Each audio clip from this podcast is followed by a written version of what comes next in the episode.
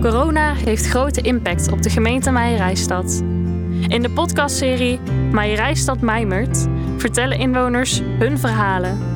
Luister naar woorden van verdriet, hoop, verlies, creativiteit, saamhorigheid, boosheid en vertrouwen. De presentator van vandaag, Luc Glaap. In deze aflevering van de podcastserie Mijn Rijstad Mijmert huisarts Milan Potski. Hij vertelt over hoe het coronavirus hem overviel in zijn praktijk en welke rol hij als huisarts heeft in deze pandemie. Welkom. Dankjewel. Ja, de, het coronavirus ligt al, ja, we zijn toch al een beetje uit uit de, de pandemie. Zou je bijna kunnen zeggen. Hoe, hoe gaat het nu eigenlijk in de praktijk? Welk verhaal hoor je nu? Op dit moment is natuurlijk uh, ja, inderdaad de, zeg maar de, de aanloop naar hopelijk niet een derde, een derde golf. Uh, we zijn natuurlijk in maart vorig jaar enorm overvallen door een enorm aantal zieke en ernstig zieke mensen met heel veel overlijdens. En wat je nu merkt is dat mensen zich heel erg bewust ervan zijn dat het zo ernstig was in onze regio, omdat er zoveel uh, mensen ziek waren en ook zijn overleden. En dat mensen zich daardoor, uh, mede daardoor, veel mensen hebben zich laten vaccineren. En je ziet ook wel dat de angst uh, voor corona groot is. Dus mensen die toch weer positief worden, zijn vaak, ja, ondanks dat de kans minder groot is dat ze op die C komen, wel bang om, uh, om naar het ziekenhuis te moeten. Nu zitten we hier in de praktijk, zeg maar, zonder, ja, zonder mondkapjes, zonder handschoenen, kukschermen zijn allemaal weg. Ik zie het hier allemaal niet. Hoe was dat dan aan het begin van de pandemie? Als opeens eind februari je hoort van de eerste besmettingen in Nederland? Ja, toen ging het allemaal heel snel. We wisten ook niet heel erg goed uh, wat er op ons afkwam. En we waren afhankelijk ook van informatie van het RIVM en van de GGD. En eh, toen het opeens begon, weet ik nog dat collega-huisartsen en uh, die, die gingen naar de bouwmarkten om uh, spatschermen te halen, handschoenen, alles wat nog maar voorradig was aan mondkapjes, werd gewoon bij de bouwmarkten in eerste instantie gehaald. En ja, daarna hebben we nog een oproep via Kliknieuws en de lokale media gedaan. En daar is ook heel veel respons op gekomen dat we een grote kamer vol met beschermende middelen hadden. Uh, er zijn nog uh, stichtingen vanuit, uh, vanuit Veghel die ook hun bijdrage hebben geleverd. De tandartsen die dichtgingen, uh, tandarts en, en Leid hier beneden, die gaven al hun materiaal, desinfectiemateriaal, handschoenen, mondkapjes, werd allemaal naar ons gebracht. Zodat we in die periode wel goed beschermd waren. En hoe gaat het dan tussen huisartsen? Is er een soort appgroep hoe houden jullie contact? Ja, het is een appgroep. Het is, het is zelfs een appgroep gemaakt regionaal. Dus een hele grote appgroep, die bestaat nog steeds. Uh, dat heet Café Het Kroontje. Huisartscafé Het Kroontje. En, uh, of niet eens Huisartscafé Het Kroontje heet het. Waar ook specialisten uiteindelijk uh, in kwamen, zodat we met de hele regio konden ontluchten, dingen konden delen. Maar ook elkaar op de hoogte konden houden van wie heeft er nog wat. Dus we kwamen hier, uh, mensen uit andere praktijken kwamen dan beschermende kleding halen. Want zeg maar voordat, het, ja, voordat de eerste besmetting hier was, hoe keken jullie als huisartsen toen tegen het coronavirus? Ja, eerlijk gezegd, hield natuurlijk alles wel, wel bij. Maar stiekem hoopte je ook van, ja, het zal toch, zo, het zal toch, het zal toch zo'n vaart niet lopen. Maar ja, uiteindelijk wel dus. Ja, dat was wel, uh, was wel schrikken. Schrikken in die zin? Nou, dat het zo snel in zo'n, zulke grote getalen hier rondvierde. Ja, eh, mede dankzij uh, carnaval uh, in 2020 is er een enorme besmetting besmetting geweest. Kunt u zich dan herinneren nog ja, goh, uh, hoe patiënt 1 uh, bij u de praktijk uh, binnenliep? Ja, we, weet, we, weten nog precies hoe dat, dat is gegaan en op welke dag dat was en hoe het daarna is verlopen. He, want in het begin ja, wist je het eigenlijk niet zo goed. Dus bij ons was patient zero, die, die zat midden in een drukke wachtkamer hadden we nog geen uh, uh, unit naast de praktijk staan waar we isolatiespreek kunnen doen. Ik weet niet of je die gezien hebt. Hier links uh, naast de praktijk staat een speciale unit. En iedereen die we nu verdenken of klachten heeft passend bij een eventuele corona of bij een COVID, die zien we dus op een speciaal spreekuur in beschermde pakken. Dus daarom, dat is ook een antwoord op jouw vraag. Je ziet het hier nu niet. Behalve als we lichamelijk onderzoek doen en dus binnen anderhalve meter komen. Dan doen we handschoenen aan en een mondkapje op. Maar degene die het isolatiespreekuur doet, die gaat dus in de unit. Patiënten komen daar binnen, wachten in de auto en uh, worden daar gezien, al dan niet getest. En wanneer begon dat, zeg maar? Wanneer was dat met patiënt ja, 0 of 1, hoe je dat zegt? Dat is bij ons echt in de eerste week van maart geweest, 2020. Ja, eerste week maart. En waren dan dan vooral uh, wat oudere mensen? Of hoe, hoe, hoe was dat verloop? Nee, nou in eerste instantie, dat was een mengeling hoor. Want ik denk dat de eerste besmettingen toch mensen waren die of voor hun werk of voor vakantie naar Italië of Oostenrijk zijn geweest. Dus mee hadden gebracht. En ook mensen uit deze groep hebben carnaval gevierd in dat weekend. Nou, daarna ging het helemaal los. Ja. ja. Bent u zelf ook besmet geraakt, uh, zeg maar, in die uh, maanden? Ik heb in ieder geval voordat er getest werd dezelfde klachten gehad. Dus ik ga ervan uit dat ik het uh, als een van de eerste heb doorgemaakt. Ja. Maar wel nog wel kunnen werken zeg maar, in heel die... Ja, uh... ja nou heb ik zelf een, een longaandoening. Dus mijn collega's die zorgden ervoor dat ik op dat moment vooral... Het werk veranderde helemaal. Dus er gebeurde heel veel telefonisch en via beeldbellen. Dus ik zat eigenlijk de hele dag te bellen. En de collega's die gingen dan in beschermde uh, kleding uh, op pad. En sommige dagen begonnen we al s ochtends om 8 uur met visites te rijden. Omdat er zoveel mensen te ziek waren om naar de praktijk te komen. Dat is heel ander werk eigenlijk. Heel ander. En ook collega's die werk een beetje overnemen. Ja, Voel je dan ook een beetje gepasseerd of denk je nou dit is toch om mij te beschermen? Nou, persoonlijk vond ik het, ik voel me zeker niet gepasseerd. Dat ligt meer bij mezelf dat ik het dan lastig vind om niet gewoon uh, mee te doen. De term, ik heb nooit een oorlog meegemaakt en het is natuurlijk geen oorlog, maar het voelt wel als een echte crisissituatie. Ik heb zelf uh, een, zieke collega waargenomen in, uh, in het crisisteam van uh, het oostelijk deel van Brabant. Waarin je dan ja, dagelijks. De da we begonnen de dag met een overleg. En dat was dan de hele regio Den Bosch, Meijerijstad, Eindhoven, heel Oost, Zuidoost, Oost-Brabant. Dus ik heb absoluut mijn steentje bij kunnen dragen. Maar uh, het, ik vind het dan heel lastig om niet uh, naar de patiënten te kunnen of ze te kunnen ontvangen. Dat klopt. Ja, want ja, als huisarts heb je toch een bepaalde rol. Je ziet patiënten, patiënten die dan ziek worden. Uh, in die zin, is dan ook een beeld van goh, een huisarts zal alles wel weten in zo'n pandemie? Hoe, hoe gaat dat bij jullie qua kennis? Ja, wij werden constant bijgepraat via nieuwsbrieven komend van het RIVM en de GGD. We proberen dus ook steeds up-to-date te blijven. En die nieuwsbrieven die deelden we dan met onze assistentes tijdens een dagstart die we hadden ingevoerd. Het, het gaf een enorm uh, verantwoordelijkheidsgevoel. Het gaf ook een, een groot, veel groter samenwerkingsverband. Zeg maar. Het teamgevoel werd veel is veel sterker geworden.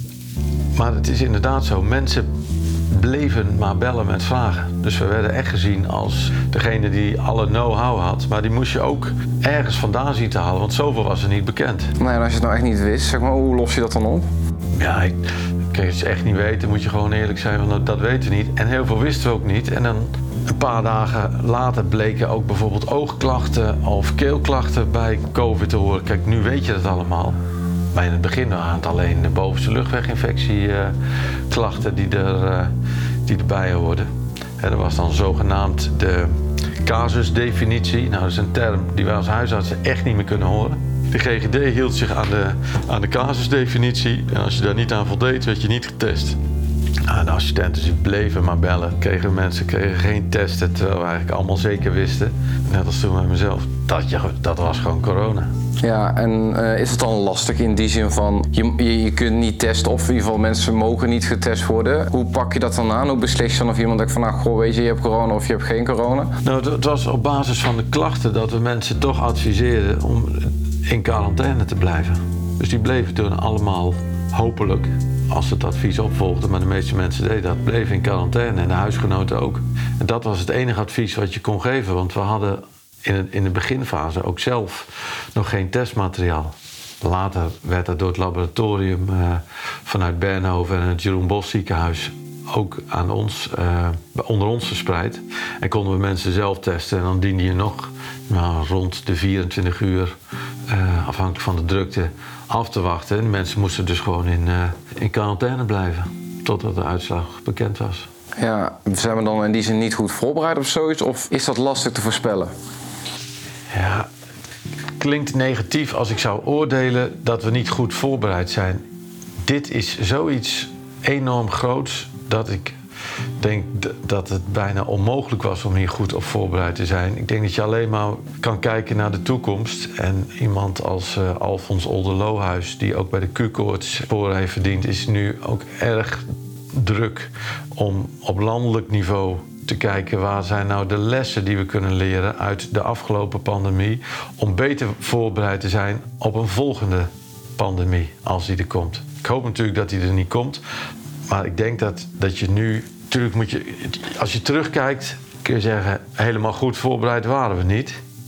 Maar laten we nou de lessen leren om in een volgende ernstige situatie, bij een volgende pandemie, beter voorbereid te zijn. Ik denk dat dat het allerbelangrijkste is.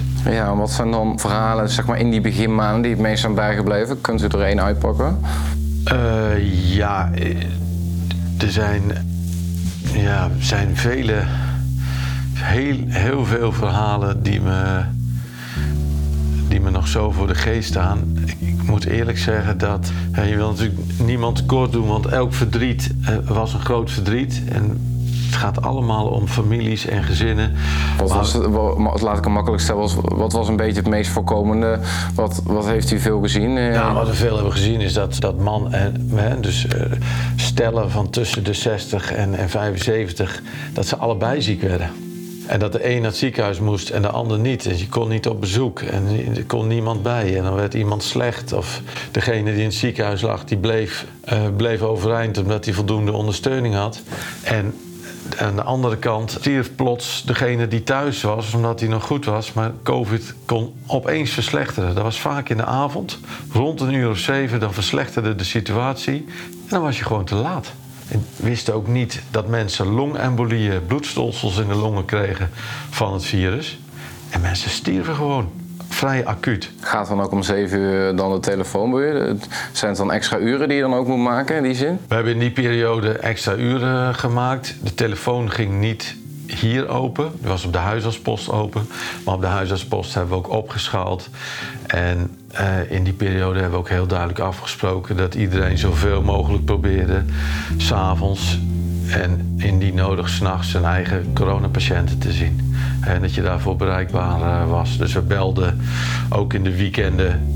Uh, reden we visites en iedereen probeerde zijn eigen patiënten, want dat was in, een, in, een, in de dienst niet te doen. Want je krijgt waarschijnlijk ook patiënten die naar het ziekenhuis toe moeten wezen. Alleen op een gegeven moment zit zo'n ziekenhuis bijna vol. Hoe, ja. hoe, ga je dan daarmee om? Nou, er was een, een overlegstructuur tussen huisartsen, ziekenhuizen, huisartsenpost, uh, GGD en uh, de ambulance dienst. En ja, je moest de meest ernstige, die probeerde je dan toch op te nemen. Of die werden verplaatst naar Boksmeer, naar het Radboud, naar het Canisius, Eindhoven. En mensen werden wel gezien uh, in Bernhoven in eerste instantie. Maar er waren hele strikte protocollen gemaakt, heel snel. Ik vond dat ze dat heel goed hadden gedaan. Dat de samenwerking ook heel goed was met Bernhoven. En dat acute COVID-team, of hoe de naam dan ook uh, precies was, ja, die hield zich gewoon strikt aan die richtlijnen. En dan wist je dus ook dat mensen weer naar huis konden komen als het niet ernstig genoeg was. Maar die konden dan wel weer verslechteren. Dus die moest je allemaal blijven controleren totdat ze echt opknapten. En als ze verslechterden, dan moesten ze alsnog ingestuurd worden. En dan afhankelijk van waar de plek was, naar elders. Dus we hebben patiënten tot en met... Uh, we zijn in het hele land geweest. We hebben ze de Achterhoek, Rijnstaten, Sneek, Heerenveen, overal hebben ze gelegen. We hebben eigenlijk meer ondersteunende rol gaan krijgen van oké, okay, waar kunnen we nog iemand... Ja, daar was dan... Uiteindelijk is het leger heeft zich daar ook mee bemoeid. Dus de mensen werden dan... Uh, wij zagen de patiënten, schatten in wie, ernstig ziek was, wie kon nog thuis blijven met ondersteuning. En dan werden ze wel opgevangen in de speciale tent die er was in, uh, in Uden. En van daaruit, uh, mede door landelijk zat het leger mee te regelen waar patiënten dan naartoe gingen. Ja. Maar dan bleef er weinig tijd over. Kijk, nu, nu als je zeg maar, klaar bent met patiënten, dan uh, ga, ga, je naar huis en even de tijd voor jezelf. Hoe was dat in die eerste paar maanden van de pandemie? Nou, de eerste, eerste twee, drie maanden was er geen tijd. Gewoon, dat ging, uh, dat ging tot half twaalf s'avonds door. Of het nou overleg was of, of patiënten bellen of iets anders. Maar dat, dat, ging gewoon constant door. En s ochtends dan ging je naar de praktijk. En eigenlijk met een naar gevoel, want de straten waren leeg. En je wist als je de praktijk in kwam, dat de grote vraag was... Ja, hoeveel mensen zijn er vannacht of gisteravond weer overleden? Hoe hou je het dan zelf vol? Want je ziet een heleboel mensen om je heen omvallen, zeg maar, die uh, zeg maar, ja, door corona het niet redden. Uh, hoe, hoe, blijf je zelf overeind? Ik denk dat voornamelijk het delen met collega's uh, het belangrijkste is geweest in die periode. Ja, hè, dus steun van thuis, altijd belangrijk. Maar ja, dan kun je ook niet de meest dramatische verhalen uh, vertellen. Maar met de collega's op dat moment. En we, ja, het, delen. En we hebben ook vrij snel na de eerste golf zijn we met de collega's, we waren toch bijna allemaal ziek geweest. Zijn we samen geweest, hebben we hier in de, in de praktijk uh, gezamenlijk een, een borrel gedronken. Ook om een klein beetje te ontladen en ook weer op te laden voor wat, wat nog komen gaat. En we zijn nog steeds met de nasleep uh, bezig, want de drukte neemt absoluut nog niet af. Dus... Je, je, zei net al, de eerste golf voorbij, een bol, zeg maar toch. Wat voor les hebben jullie geleerd van, zeg maar, als je meeneemt van de eerste golf naar de tweede golf? Nou, in ieder geval een hele belangrijke les is dat je op elkaar en op je collega's uh, goed moet passen. Want het doet meer met de assistenten, de praktijkondersteuners en de collega-huisartsen dan, uh, dan gedacht. Ja, en zijn toch echt wel. Uh, zie je ook dat het ziekteverzuim is enorm toegenomen in de hele zorg. En dat zien we hier in de praktijk ook. En dat hoor ik ook van de collega's terug. Dus ik denk dat je echt heel erg goed op elkaar moet letten en voor elkaar moet zorgen. En dat zijn soms kleine dingetjes, een, uh, een cadeautje, een compliment, uh, uh, die ervoor zorgen dat je net even die waardering voelt die, ja, die ook... Maar zijn er ook dingen die uh, je zeg maar, de tweede golf anders hebt gedaan? Die je geleerd hebt van de eerste golf? Nou ja, goed. Uh, we hebben in de tweede golf meteen ervoor gezorgd dat de mensen die ook maar enigszins verdacht waren niet meer het pand in zouden komen. Dus alles was afgeschermd, overal hingen posters, uh, er werden linten. Uh, in, de, in de wachtkamer waren stickers waar je wel en waar je niet mocht zitten. Er was een bewegwijzering door het pand heen. En de patiënten die ook maar enigszins verdacht waren, die werden op het uh, aparte isolatiespreekuur gezien in de corona-unit. En die staat er nog steeds, dus die huren we. Liever, liever, doen we dat niet. Om zo, hè, dat is allemaal heel onpersoonlijke zorg natuurlijk. Maar dat hebben we er zeker van geleerd. Ja, dan schaal je weer op zeg maar, in de tweede golf. En ja, dan, daarna loopt het eigenlijk een beetje af, zeg maar. Want de, de eerste vaccinaties uh, komen in die zin. Dat was nog een hele uitdaging. Want daar kregen wij ook een best wel grote rol in. De meeste mensen zijn natuurlijk door de GGD gevaccineerd. Maar we hebben ook een hele grote groep gevaccineerd. Waardoor er ook weer minder capaciteit in de praktijk is als je met en assistentes en praktijkondersteuners en huisartsen naar de GGD-locatie uh, gaat om te vaccineren. Je bent zo weer een paar dagen een paar man uit de praktijk kwijt, omdat iedereen gevaccineerd moet worden. Dus dat gaf ook een enorme druk. Ja, nou waarschijnlijk ook mensen, ik kan het toch heel even over hebben, die zeggen niet, niet gevaccineerd eh, zijn en dan bij u komen, zeg maar. Uh, hoe ga je dan zo'n gesprek aan? Want het ligt in Nederland toch nog wel gevoelig. Uh, vaccineren, niet vaccineren. Hoe ga je dan met iemand toch zo'n gesprek aan die daar kritisch op is of die zo zijn twijfels heeft? Nou, kijk, ik probeer mensen ervan te overtuigen dat ik denk, maar ik weet ook niet alles daarover, dat het veilig is. En ik probeer mensen te bewegen om wel te vaccineren. Dat, maar ik ben ook van mening dat iedereen die zich laat vaccineren, dat het vrije wil moet laten doen. dus je moet er gewoon goed over nadenken. En als jouw gevoel heel sterk zegt, ja, ik, moet dat niet doen, dan kan ik me ook wel weer indenken dat je dat, je dat dan niet doet. toch wil ik doe ik de oproep nogmaals, laat je vaccineren. Want je ziet nu ook weer dat in de gebieden in Nederland waar niet gevaccineerd wordt, mensen toch weer op de IC komen. Het is gewoon een levensbedreigende ziekte en dat hebben we hier heel goed gezien. Daarom is het uh, percentage gevaccineerden in mijn staat ook zo hoog. Maar ik ga niet de discussie aan. En net als iemand die, die rookt of overgewicht heeft, eh, die krijgt ook gewoon zorg. Dus het is, uh... is dat lastig om daarmee om te gaan? Want in je hoofd denk je misschien meestal van ja, goh, weet je, iemand wordt zwaar ziek en ja, die heeft misschien een ongezonde levensstijl en dat zie je. Maar hoe probeer je daar toch een positieve draai aan te geven? Ja, de positieve draai is dat je, kijk, je moet proberen iemand als die een ongezonde leefstijl heeft, te bewegen tot een gezonde leefstijl. Nou, daar hebben we uh, onze praktijkondersteuners doen dat bijvoorbeeld heel erg goed. Je kan bij de pakken neer gaan, gaan zitten en denken: oh, dit wordt nooit wat en dat moet zo niet. En, nee, blijf die uitdaging zien. Blijf mensen motiveren, stimuleren om, om dat toch te doen. En datzelfde geldt met het, met het vaccineren.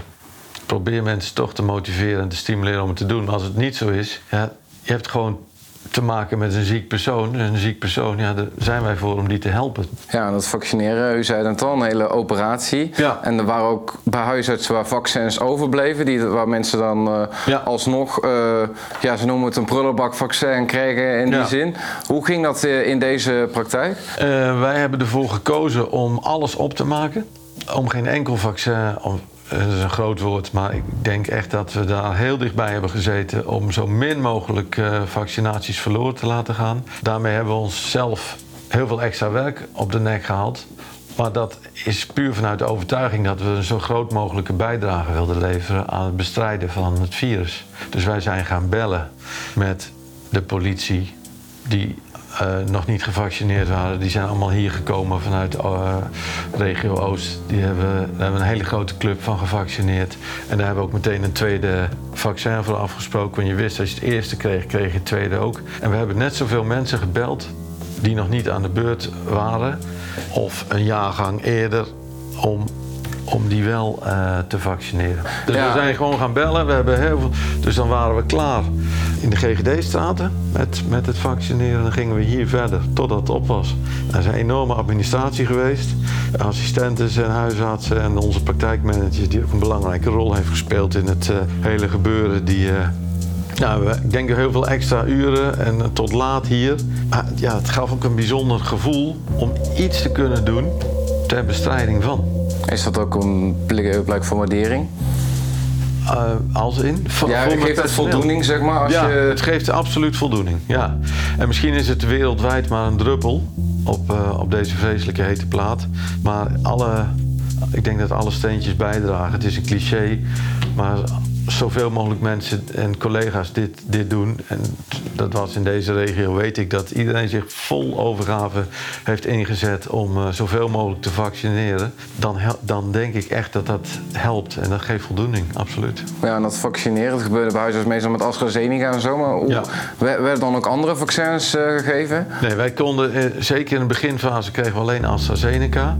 En op den duur was er een mogelijkheid om op indicatie een ander vaccin te bestellen. Veel mensen die, het leek alsof veel mensen moeite hadden met AstraZeneca. In de praktijk bleek dat helemaal niet het geval. Mensen kwamen, prikken maar. Is hoe eerder, hoe beter. Is het dan een beetje een vertekend beeld wat we gehad? Dat, uh... Ja, absoluut. absoluut ja. En de verschillen in effectiviteit en uh, bescherming, het ging maar om een paar procent. En het aantal bijwerkingen, bijwerkingen van de Moderna en Pfizer waren net zoals van uh, Janssen en Astra. Is het jammer dat je dan niet dat geluid kan laten horen? Ja. ja, ik denk dat de beroepsvereniging dat wel heeft gedaan. Maar het wordt ook altijd weer overstemd door andere, andere geluiden. En soms moet je ook gewoon richten op waar je mee bezig bent. En dat is bestrijden van het virus. En niet met uh, de propaganda die er uh, links en rechts toch altijd zal zijn. Ja, is het moeilijk om daarmee om te gaan, propaganda, wat je zegt? Nou, soms is het wel heel irritant om onwaarheden te lezen of te horen. Dan zou je die heel graag meteen willen ontkrachten. Maar, uh, hoe, hoe, hoe, hoe, is dat in de praktijk? Zeg maar, als je iemand die binnenkomt en die, die heeft dingen ergens gelezen op een blog op internet of ergens op YouTube een filmpje gezien. En ja, je merkt eigenlijk van nou, dit klopt helemaal niet. Zeg je dat of denk je. Nee, kijk, als ik dat zo concreet zou horen, dan zou ik wel uh, het, het, tegengeluid laten horen. Je kent je mensen in de praktijk ook goed, hè? dus daar kun je gerust mee uh, in gesprek. Het is over het algemeen sprake van een vertrouwensband en je kan gewoon over en weer uh, fatsoenlijk met elkaar daarover in gesprek gaan. Dus nee, dat zou ik niet schuwen. Nee. Ja, nou ja, we zitten nu al een tijdje verder in de pandemie. Is er iets dan te voorspellen van hoe een verdere verloop van het virus in Nederland zich gaat doen? Ik denk dat we, dan praat ik ook uh, Oddelohuis uh, min of meer na. Ik denk dat we uh, moeten leren leven met, met dit virus. En dat het altijd onder ons zal blijven. Maar niet meer in die ernstige mate. Maar dat we wel rekening moeten, mee moeten houden dat dit soort SARS-virussen ja, onderdeel zullen zijn van van het ziektepalet waar we te dealen hebben. Maar zo erg als vorig jaar, kunnen we dat bijvoorbeeld volgend jaar nog uh, verwachten? Eerlijk gezegd verwacht ik dat niet.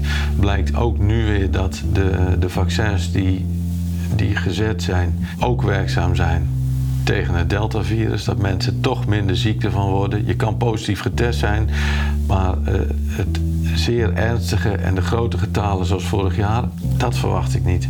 En zeker niet in deze regio, omdat er al zoveel gevaccineerd is. Het probleem zie je nu in de regio's uh, zoals de Bijbelbelt, waar mensen maar mondjesmaat gevaccineerd zijn.